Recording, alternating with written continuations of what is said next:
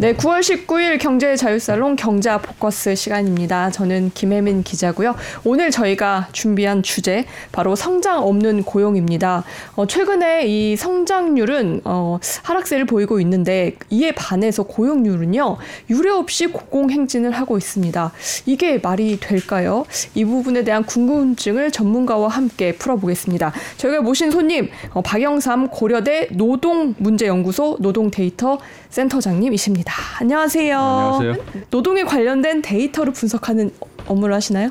네, 그렇습니다. 아, 그렇군요. 그럼 뭐 통계청에서 나오는 자료 이런 게 중요하겠네요. 네, 주로 이제 고용, 네. 임금 이런 노동 통계를 중심으로 해서 네. 그다음에 소득 분배 음. 그리고 노동조합, 뭐 노사관계 이런 통계들. 네. 그러니까 저희가 고려대 노동문제연구소가 역사는 오래됐지만 지금 고려대 노동대학원 또 하고 같이 있거든요. 네. 그래서 거기에서 노동 통계를 다루는 것은 조금 제대로 저희가 좀 해야 되겠다 해서 이제 새로 올해부터 시작을 했습니다. 음. 아, 그렇군요. 제가 앞에서 이 성장 없는 고용에 대해서 말씀드렸습니다. 네. 성장률이 낮은 건 뭐 대부분 다들 아시고요.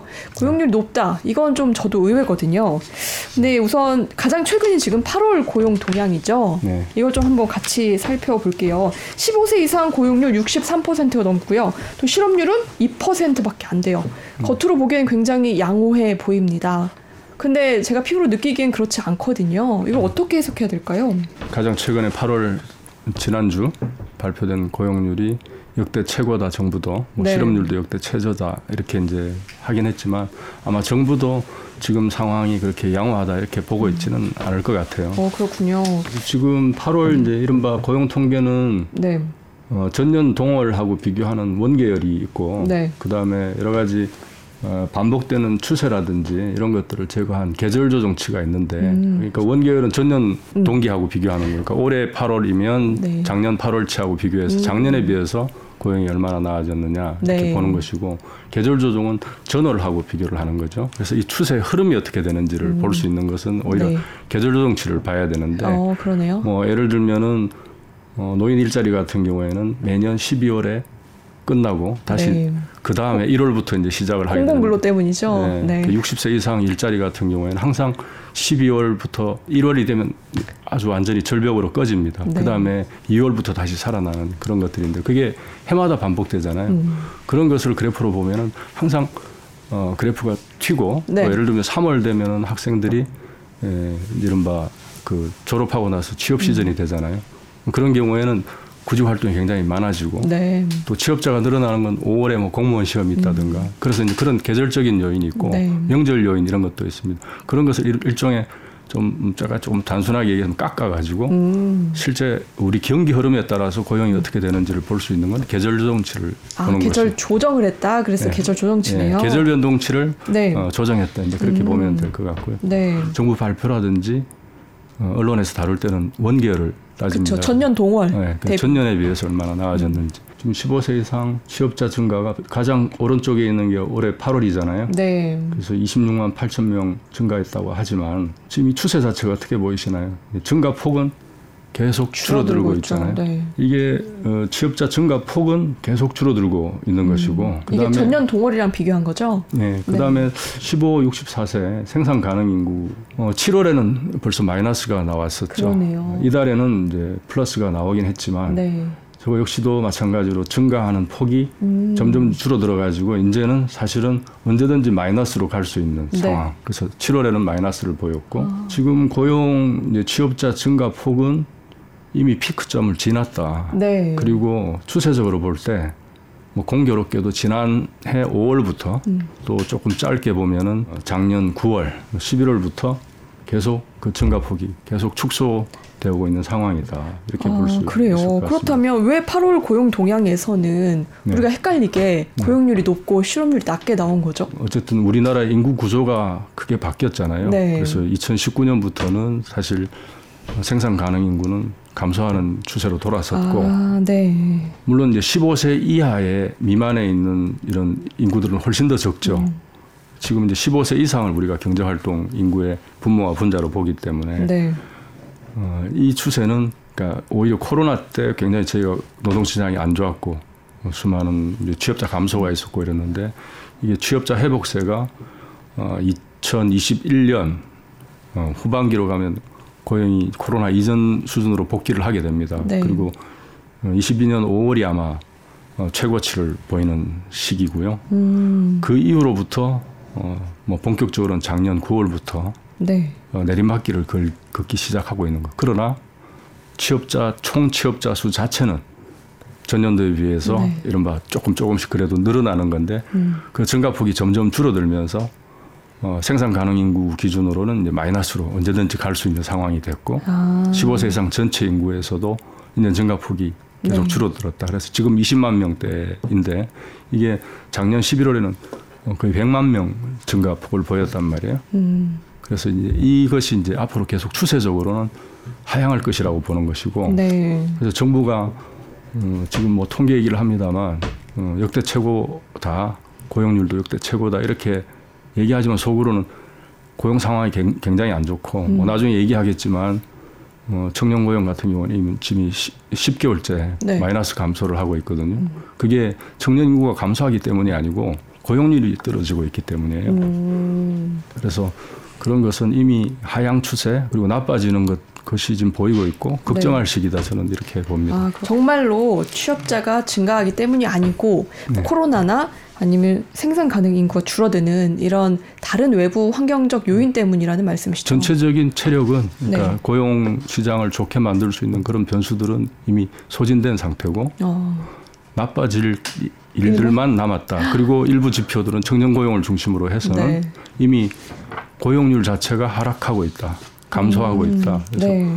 그런 것 지표들이 실제 나빠지고 있는 지표들이죠. 앞으로는 고용이 더 안될 어. 이제 일만 외양 지표도. 나빠 이대로 가다가는 네. 어, 나쁘지, 아, 나빠질 일만 남았다라고 음. 보고요. 지금 국내 총생산 음, 성장률이 굉장히 음. 낮습니다. 1.4% 정도로 전망하고 있어요.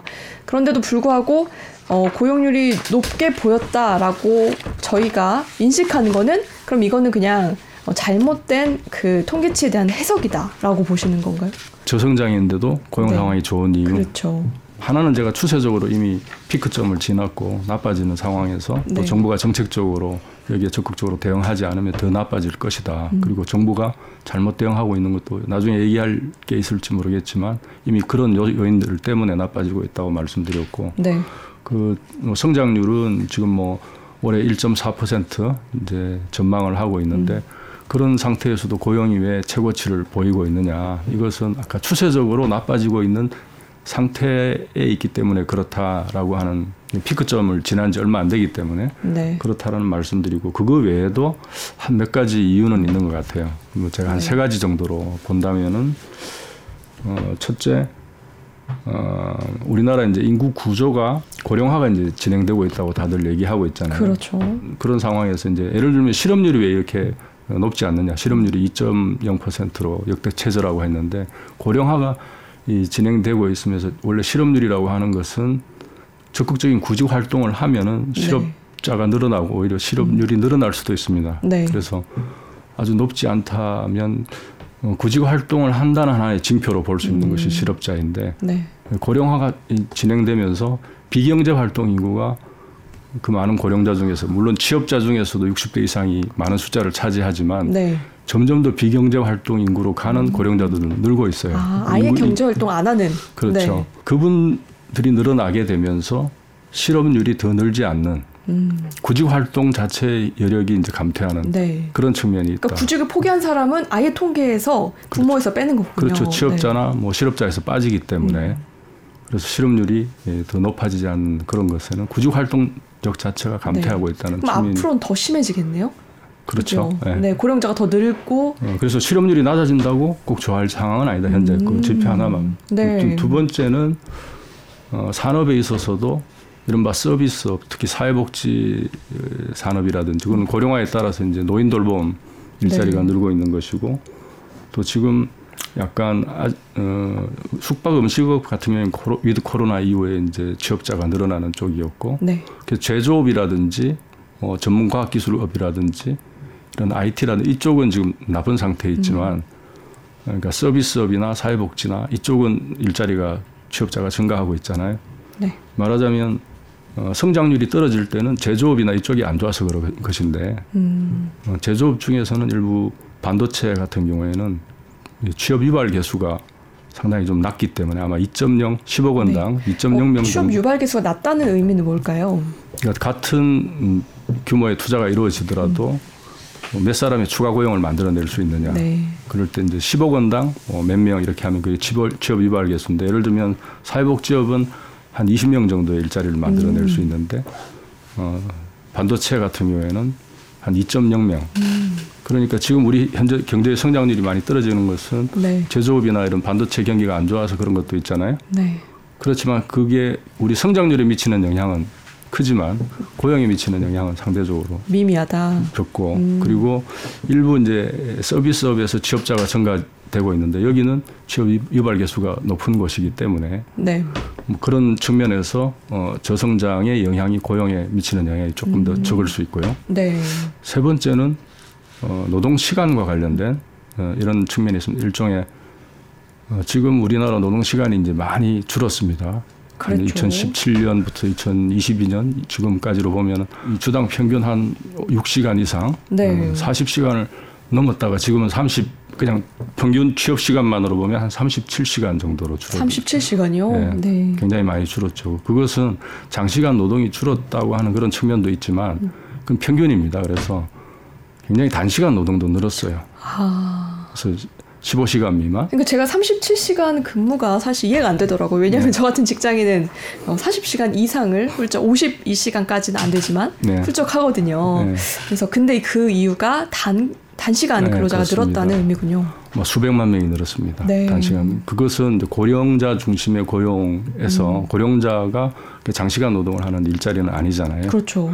그래서 이제 단시간 일자리들이 많아지고 네. 15시간에서 35시간 사이 음. 좀 단시간 파트타임에 가까웠거나 네. 그 일자리가 한 330만 일자리. 330만 아, 명. 제가 가까이. 얘기하는 기간은 한 5, 6년 사이에. 네. 그럼 이게 대부분 다 공공 근로 때문에 갑자기 늘어난 건가요? 어, 음, 꼭 공공 근로만은 아니고 일, 일반 민간 일자리에서도 음. 파트타임 일자리도 늘고 있다. 뭐 이런 주유소라든가 편의점이라든가 네. 그다음에 그 노인 돌봄 일자리도 음. 파트타임 일자리들이 많거든요. 그 주유 수당을 주지 않기 위해서 그렇습니다. 그것은 네. 이제 15시간 미만 초단 네. 시간이라고 아. 저희 얘기하는데 그거는 어, 15시간 미만 네. 그런 것은 아마 저희가 조금 우려해야 될 음. 지점인데 거기도 한 15시간 미만도 한 40만 명 아. 가까이 늘었습니다. 네. 일종의 일자리 쪼개기라고 볼 수도 음. 있는데 그런 면에서 저성장으로 갔지만 어, 초단 시간이나 단시간 일자리가 많이 있기 때문에 그런데 취업하는 사람들이 비중이 늘어나게 되면 고용은 어쨌든 취업자 수나 한 사람 한 사람이 고용률의 음. 어, 계산 단위가 되기 때문에 취업 상황이 상대적으로 덜 나쁜 것처럼 보이게 하는. 그러겠네요. 네. 하지만 고용의 질은 좋지 않다는 말씀이시죠. 네, 물론 뭐 저는 양 측면을 다 봐야 된다고 생각합니다. 장시간 노동이 줄어들고 네. 어, 그런 것은 긍정적으로 봐야 되겠지만 음. 어, 근로기준법이나 사회보험이나 이런 데 보호를 받기 어려운 지나치게 초단 시간이 느는 것은 네. 뭐 노인 적합 일자리, 고령자 적합 일자리라고 음. 볼 수도 있고 한편으로는 여성들이 파트타임으로 일을 하면서 음. 이제 경력 단절을 조금 막거나 아니면 복귀를 돕는 이런 일자리라고 볼수 있지만 네. 일자리 질이 나빠지는 그런 면은 분명히 같이 좀 우려할 부분이 있다 네. 이렇게 봅니다. 그리고 교수님 앞서 말씀하신 서비스업 네. 그다음에 이제 음식점에서 일하시는 분들이 많이 늘어난다 이런 얘기도 해주셨는데 네. 사실 여기에 양질의 일자리는 아닐 가능성이 크잖아요. 네. 그런 부분, 어, 양질의 일자리가 확충이 제대로 되지 않고 있다 네. 이런 의견도 있어요. 네. 여기에 대해서도 동의하시나요? 서비스업 일자리 전체가 다 양질의 일자리가 아니다라고 하기는 그렇지만 제조업 일자리나 보통 저희가 어, 제조업 일자리가 보통 양질의 일자리를 대표하는 일자리라고 했는데 네. 현재 네. 일자리의 상황은 제조업에서는 취업자가 감소하고 있고 음. 취업자 증가를 주도하는 것은 어, 보건복지 서비스나 또 내수업 중에서 네. 어, 일부가 이제 어, 취업자 증가의 주된 분야이기 때문에 음. 거기에는 양질의 일자리라고 할 수 있는 일자리가 좀 적다 이렇게 음. 봅니다. 양질의 일자리로 만들어 갈 수가 있는데 예를 들면 뭐 보건복지 분야의 일자리들도 음. 대부분 민간의 여러 가지 요양기관이나 민간의 그 요양 돌봄 종사자들을 이렇게 보내는 곳이 대부분 영세하고 열악하거든요. 그래서 그런 일자리들이 뭐 예를 들면 사회 서비스원이라든지 네. 어, 돌봄을 좀 더 공공 부문에서 적극적으로 고용하면은 공공화한다면은 좋은 일자리가 될 수도 있는데 음. 지금 그렇지 못한 상황에 있고 또 그나마 일부 했던 것도 어, 그런 것들이 철회되고 앞으로 아마 또 정부 정책은 이런 민간에 의한 서비스 공급을 더 확대하는 쪽으로 얘기를 하고 있기 때문에 네. 그런 상황에서는 좋은 일자리가 좀 되기 어려운 부분이기는 하죠. 음, 예. 그럼 어떤 방식으로 나가야 좋은 일자리, 양질의 일자리가 많이 창출이 될까요? 정부 주도하에는 안 된다라는. 어, 정부는 지금. 사실 민간 주도 일자리를 얘기하고 있지만 네.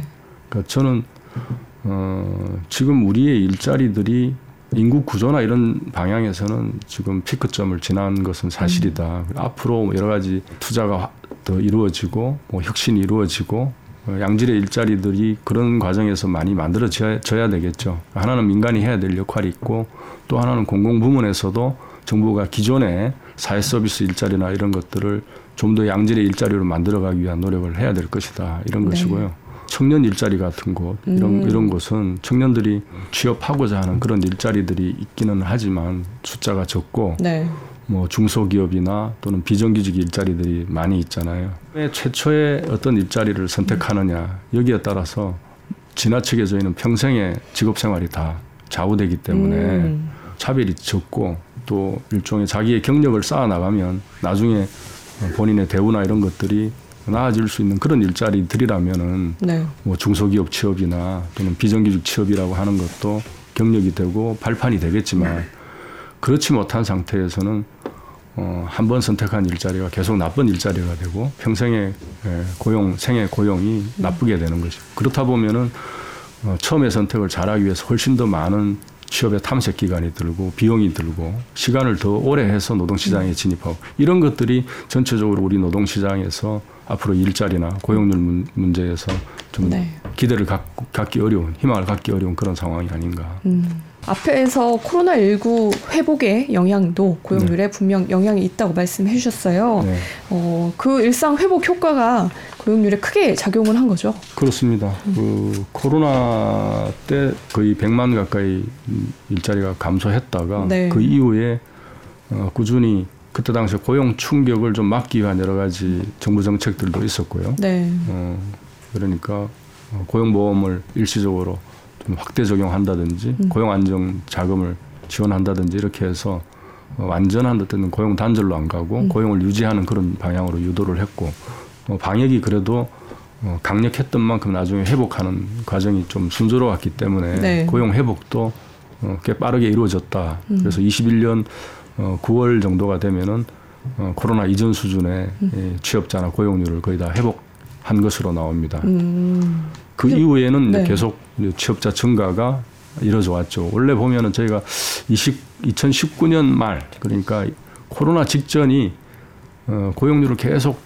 취업자 증가나 이런 것들을 이제 올려 나가던 상황이었어요. 근데 이제 코로나로 완전히 저희가 어, 그 급감을 했다가 21년 9월부터는 다시 이제 이전 수준을 회복하고 다시 고용을 올려가던 시기가 21년 후반기부터 22년 초 중반까지였다 음. 이렇게 봅니다. 2019년 말과 2020년 초 중반에 이 네. 고용의 질은 어떤가요? 양은 비교를 해주셨는데요. 네, 네.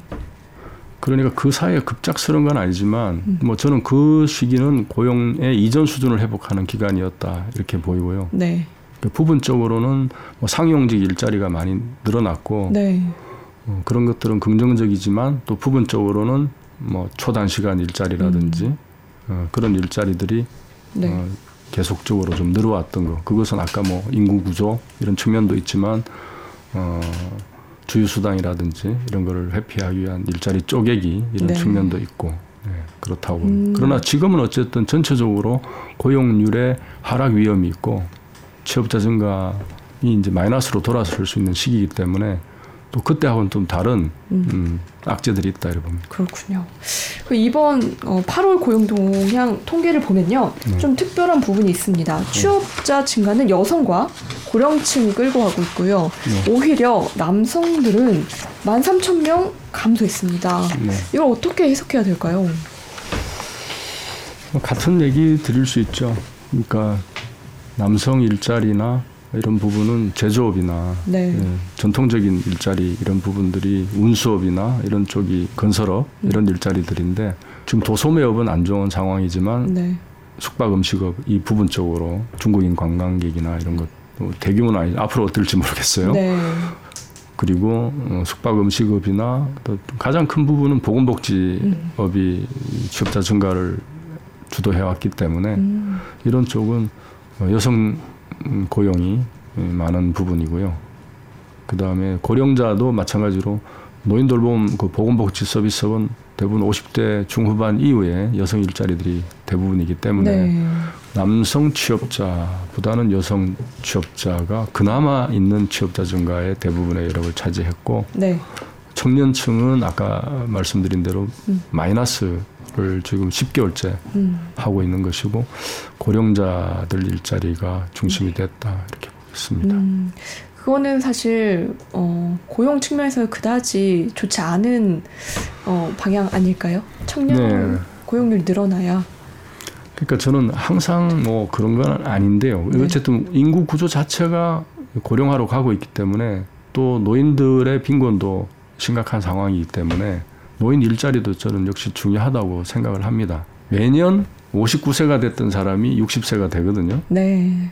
그리고 노동시장에서 14세가 됐던 사람이 이제 15세로 되어서 경제활동 인구 조사에 들어오게 됩니다. 네. 그러면은 어, 단순하게 얘기하면 14세가 작년에 지난해에 14세였던 사람하고 지난해에 59세였던 사람 이 사람이 한 사람 한 한쪽에서는 60세 이상 고령자가 거의 6, 70만 명이 늘어나는 것이고요. 네. 그다음에 14세였던 사람이 15세로 새로운 연소자로 들어오는 사람은 30만이 안 된단 말이에요. 아, 그러면은 안 되는군요. 그러면은 이게 고령자 일자리가 순수하게 늘어서 노인 일자리가 늘어나는 것이 아니고 기존에 일하고 있던 사람이 한 살을 더 씩을 한 살씩을 더. 먹어서 네. 60세 이상 취업자가 아. 늘어나는 게 있습니다. 네. 그래서 저희가 그냥 현재 특히 우리나라는 어 1세 단위로도 출생 연도별로 인구수가 굉장히 많은 요동을 치는 나라거든요. 네. 그래서 모든 것을 놓고 뭐 수- 일자리는 전부 고령자들한테 늘었다 이렇게 말해서는 안, 안, 안 된다고 생각합니다. 음. 그러나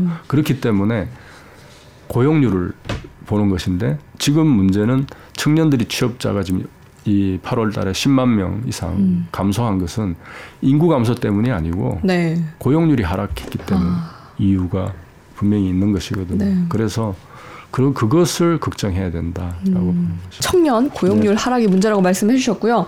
우리나라의 경제의 핵심 축은 제조업이잖아요. 네. 근데 제조업의 취업자 수도 계속 감소하고 있습니다. 지금 8개월 연속 감소 중인데 이 부분도 문제로 볼 수 있을까요? 그렇죠. 당연히 네. 지금 제조업 일자리에 상당히 중요한 중추인데 이번 달에 발표된 산업활동 동향 이걸 보면 어쨌든 전체적으로 가동률도 떨어지고 있고 음. 생산 출하지 지수도 어, 정체를 하고 있고 재고가 어, 올라오고 있는 네. 재고가 늘고 있는 상황이고 근데 그것은 어, 고용에 순차적으로 계속 영향을 미치, 미치기 때문에 이전에 나빴던 그런 지표들은 지금 고용에 영향을 주고 있고 또 지금 상황이 좋지 않기 때문에 이후 수개월 뒤에 음. 또 제조업 일자리에 나쁜 영향을 줄 거라고 봅니다. 네. 그 수치로.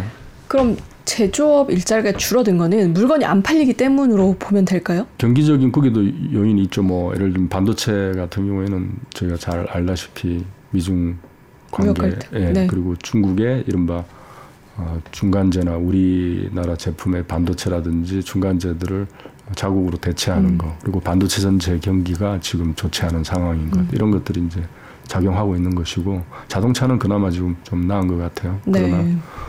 어, 전체적으로는 지금 제조업이 음. 침체하고 있는 상황이기 때문에 네. 그것이 제조업의 중추 일자리들에 나쁜 영향을 주고 있다고 봅니다. 음, 그렇군요. 그럼 제조업 말고 음. 아니면 제조업에서도 또 다른 산업, 신산업을 발굴할 이런 기회가 필요하네요. 음, 그 부분은 뭐 제 영역은 아닙니다만 네. 예. 한국이 제조업 비중이 한 20% 되는 음, 음. 제조업 그래도 강국이 강국인데 지금 어, 조선이라든지 자동차, 뭐 철강, 기계 이런 어떤 제조업 일자리들이 굉장히 어, 허리 역할을 해왔고 중추 역할을 해왔는데 경기가 안 좋거나 이럴 때 네. 지금 조선 같은 경우에는 어, 외국인을 많이 쓰려고 하고 있잖아요. 네. 어, 그만큼 노동력이 부족하고 수주한 물량들은 많기 때문에 음. 어, 그런 어떤 정책들이 나오는데 예전에는 제, 조선업의 국내 노동자들이 예전에도 일하려고 하지 않았느냐 그건 네. 아니거든요. 이게 계속적으로 하청업체 일자리들이 점점 나빠져 왔기 때문에 음. 그래서 차라리 거제에 가지 않고 네. 평택의 삼성 플랜트로 그렇죠. 간다 그런 얘기들이 많았던 거잖아요.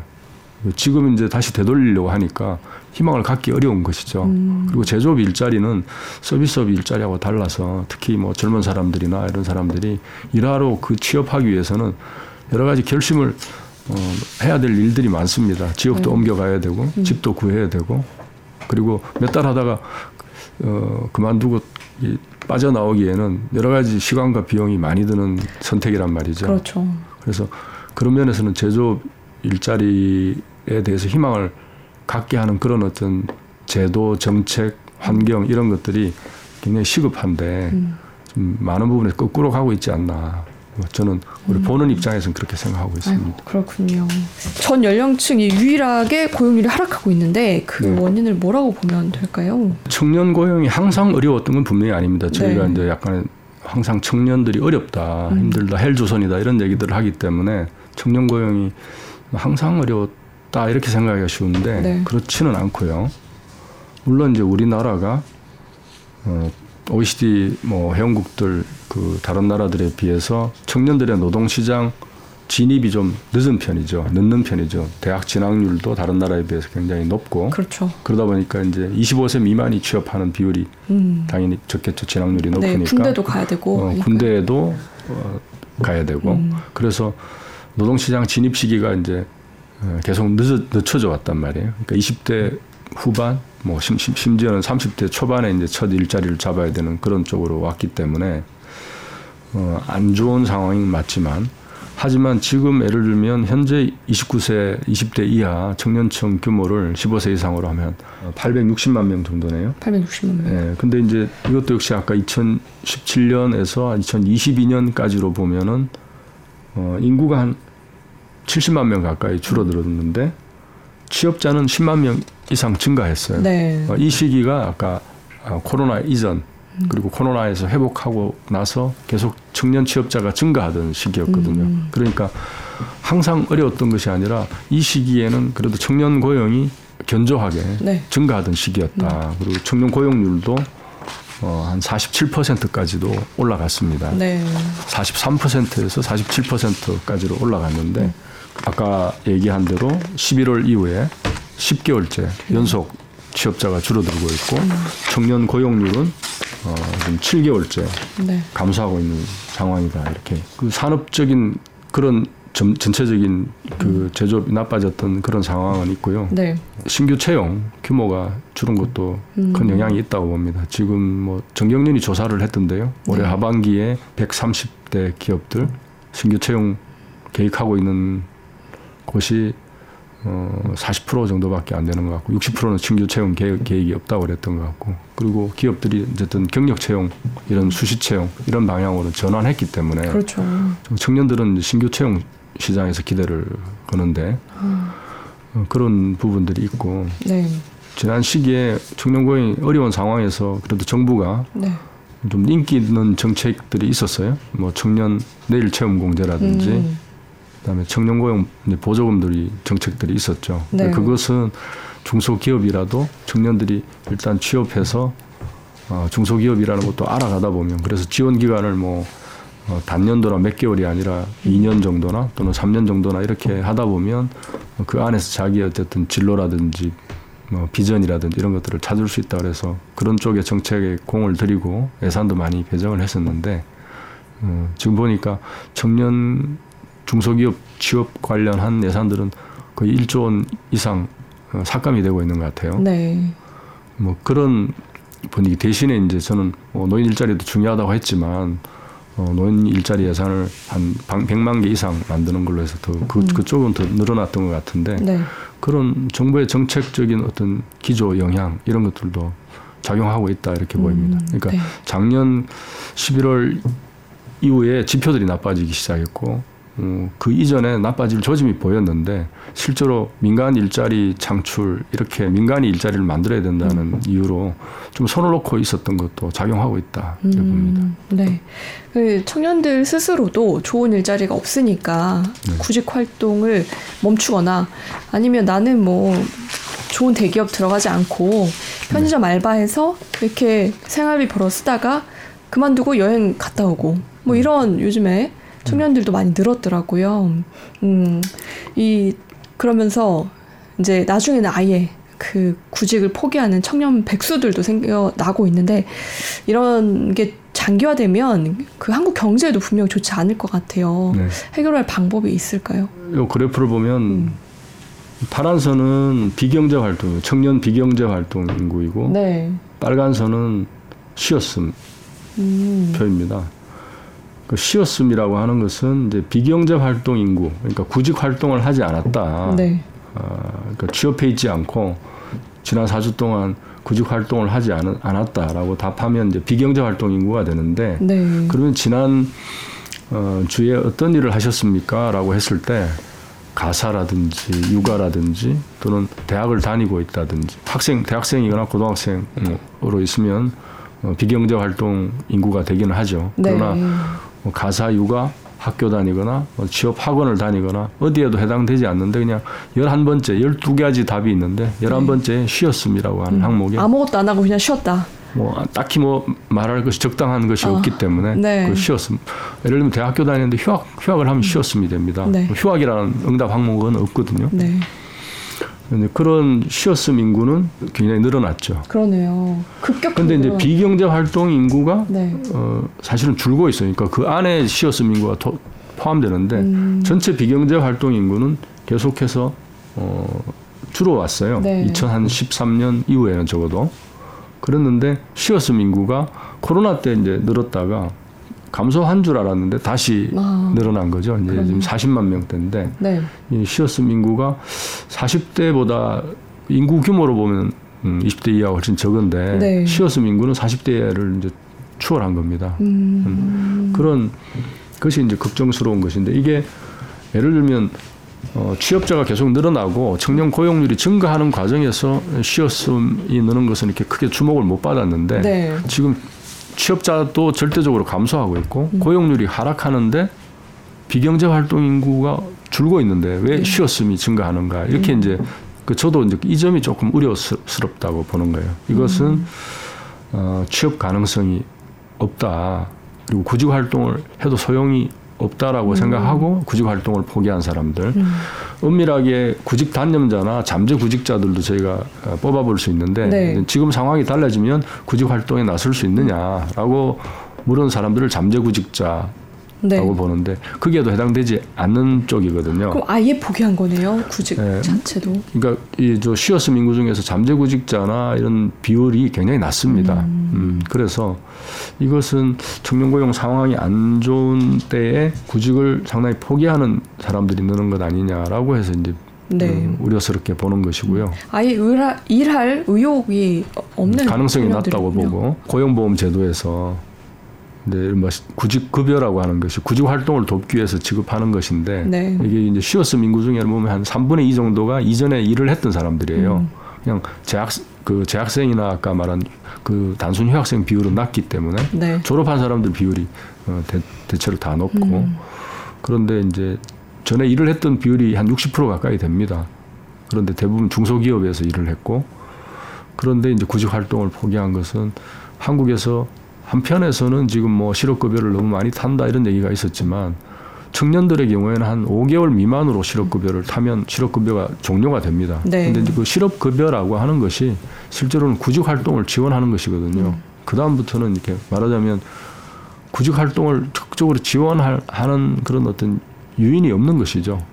그런 거 하고 이제 취업의 가능성 이런 것들을 부정적으로 보는 거고 음. 또 하나는 아까 말씀드린 대로 첫 직장을 어떻게 택하느냐, 내가 어떤 직장에 들어가느냐가 어떤 고용 형태로 들어가느냐가 평생의 자기 직업 생활을 결정하기 해버리기 때문에 네. 최대한 탐색을 오래 하든지 아니면 좀 시간을 들여서 어, 선택을 잘 해야 된다.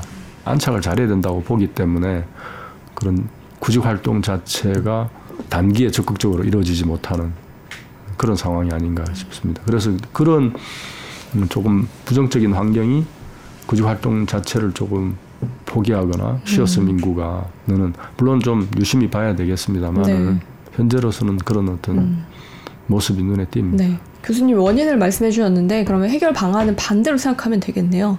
네. 어, 좋은 일자리가 아니더라도 우선은 네. 중소기업이더라도 들어가서 일을 할 기회를 얻어서 일을 하는 게 네. 좋다 라고 봐도 될까요? 적극적인 구직 활동을 지원하는 그런 어떤 네. 제도 정비들이 좀 있었으면 좋겠고 제도도 필요하고. 당장 들어가는 일자리가 중소기업이나 네. 또는 어, 비정규직이라 하더라도 차별을 안 받고 또는 정규직으로 바뀔 수도 있고 그런 가교가 될 수 있는 음. 그런 환경이 되도록 해야 되는 거 아니냐. 음. 네. 사실 통계가 네. 굉장히 객관적으로 보이지만 해석에 따라서 음. 완전히 다른 결과가 나올 수도 있잖아요. 네. 근데 사실 지금 통계청은 어, 정부 산하에 있기 때문에 그 영향을 많이 받을 수 있습니다. 최근 뭐 기사도 많이 나오고 있는데 네. 그래서 뭐 통계 조작에 대해서는 뭐 수사가 들어가니까 거기서 결과가 나올 거고 음. 현재 통계청의 위치에 대해서 어떻게 생각하시는지 답변이 가능하시면 네. 네.